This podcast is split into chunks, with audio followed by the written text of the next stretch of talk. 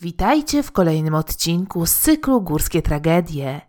Na początku zachęcam Was do zasubskrybowania mojego kanału, dzięki czemu będziecie na bieżąco z publikowanymi przeze mnie materiałami i niczego nie przegapicie. Moich podcastów możecie słuchać również na Spotify i Google Podcasts. Linki zostawiam Wam w opisie.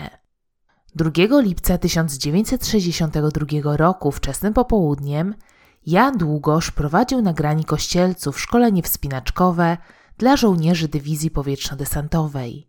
Warunki nie były sprzyjające, bowiem było mgliście, a w wielu miejscach zalegał śnieg. Długosz najpierw udał się na kościelec, gdzie kontrolował postępy jednej z grup. Później ruszył na zadni kościelec, ale nigdy tam nie dotarł. Był sam i nie zastosował asekuracji.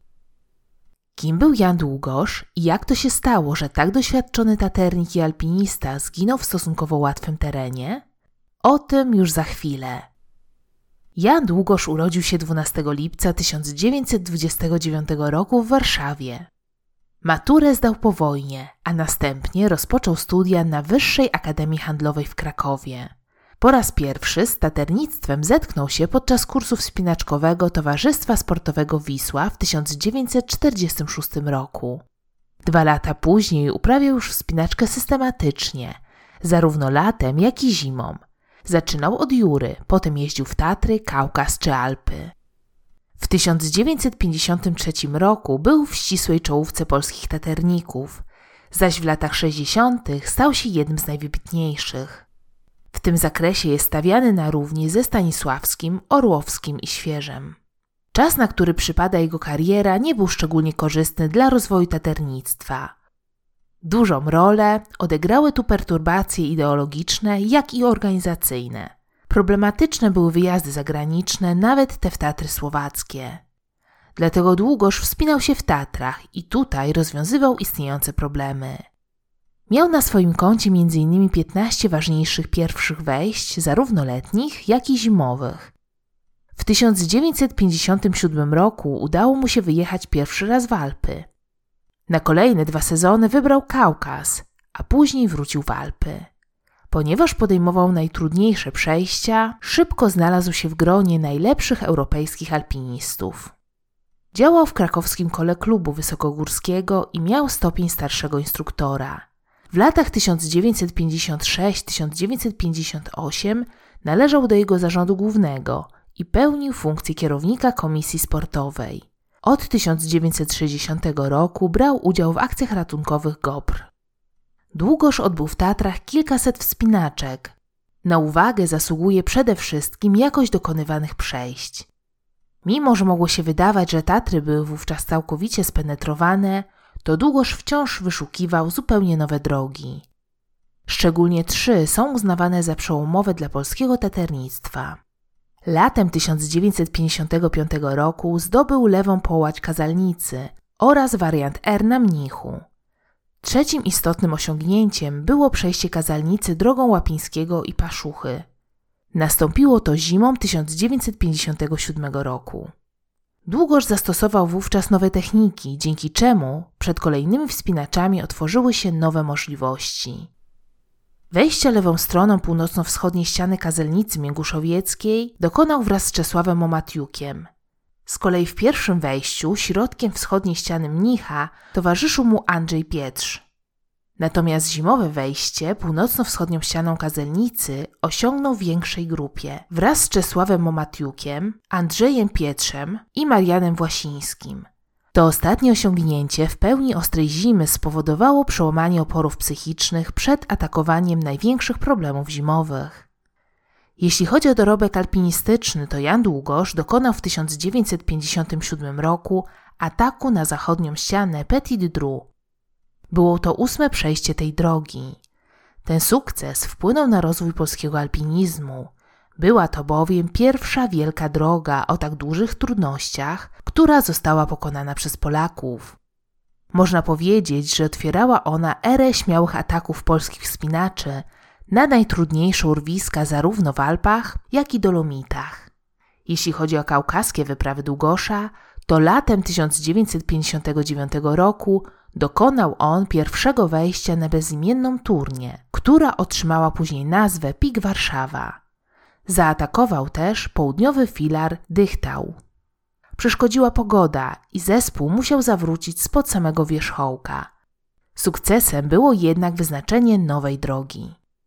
Największym alpinistycznym osiągnięciem Jana Długosza było pierwsze wejście centralnym filarem Frenej na Mont Blanc w sierpniu 1961 roku. Filar ten był jednym z ostatnich wielkich problemów alpejskich. Był to czwarty atak. Wcześniej trzem zespołom nie udało się tego osiągnąć. Długoż dokonał tego w wyprawie międzynarodowej. Filar pokonywali od 27 do 29 sierpnia 1961 roku.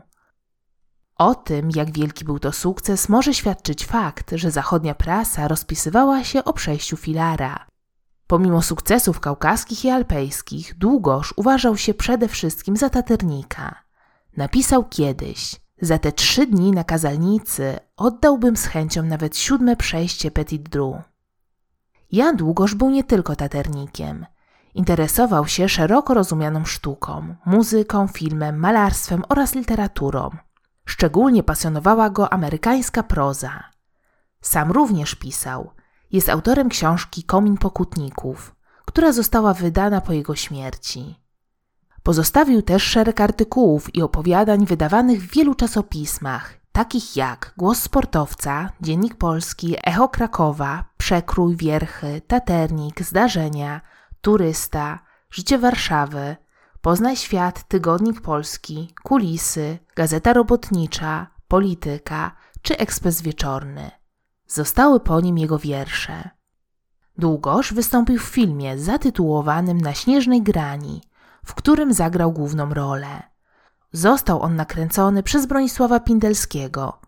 Kilka lat później Długosz napisał scenariusz do krótkometrażówki Zamarła Turnia, która została zrealizowana przez Sergiusza Sprudina. Krótko przed wypadkiem opowiadał znajomym o swoich planach wydawniczych. Jan Długosz zginął 2 lipca 1962 roku. Było to niedługo przed jego 33 urodzinami. Zmarł w momencie rozkwitu swoich alpinistycznych możliwości. Choć miał na swoim koncie dużo trudnych przejść, zginął w łatwym terenie. Podczas kontrolowania grup szkoleniowych komandosów w rejonie zadniego kościelca prawdopodobnie skoczył na śliski ruchomy kamień, w wyniku czego spadł do żlebu drewnowskiego. Zanim GOPR zawiniły niepomyślne warunki atmosferyczne, w tym oblodzenie ścian. Żołnierze usłyszeli huk kamieni. Na przełęczy kościelcowej znaleźli jego kurtkę, a w pobliżu komina drewnowskiego były ślady po świeżo oberwanym głazie. Ciało Jana Długosza znajdowało się 80 metrów niżej. Była to ogromna strata dla polskiego taternictwa. Długosz został pochowany na cmentarzu na Pęksowym Brzysku. Przez kilka dni po pogrzebie górale pełnili wartę przy jego grobie. Do zasług Jana Długosza trzeba zaliczyć przede wszystkim to, że zmienił podejście ówczesnych wspinaczy do taternictwa. Chętnie wykorzystywał nowatorskie rozwiązania techniczne. Jestem ciekawa, jak wy oceniacie postać tego taternika i alpinisty. Mimo ogromnego doświadczenia zginął on w dość łatwym terenie. To pokazuje, jak dużą rolę odgrywa w górach pogoda i szczęście, którego w lipcu 1962 roku zabrakło. To wszystko, co przygotowałam dla Was na dzisiaj. Jeśli chcecie, żebym nagrywała inne historie, dajcie łapkę w górę i subskrybujcie mój kanał. Pod filmem zamieszczam Wam źródła, z których między innymi korzystałam. Jeśli wiecie coś więcej o tych wydarzeniach, koniecznie piszcie w komentarzach poniżej. Zapraszam Was również na Facebooka weekendówmałopolsce.pl i na Instagram. Linki zostawiam w opisie. Do usłyszenia w kolejnym podcaście z cyklu Górskie Tragedie.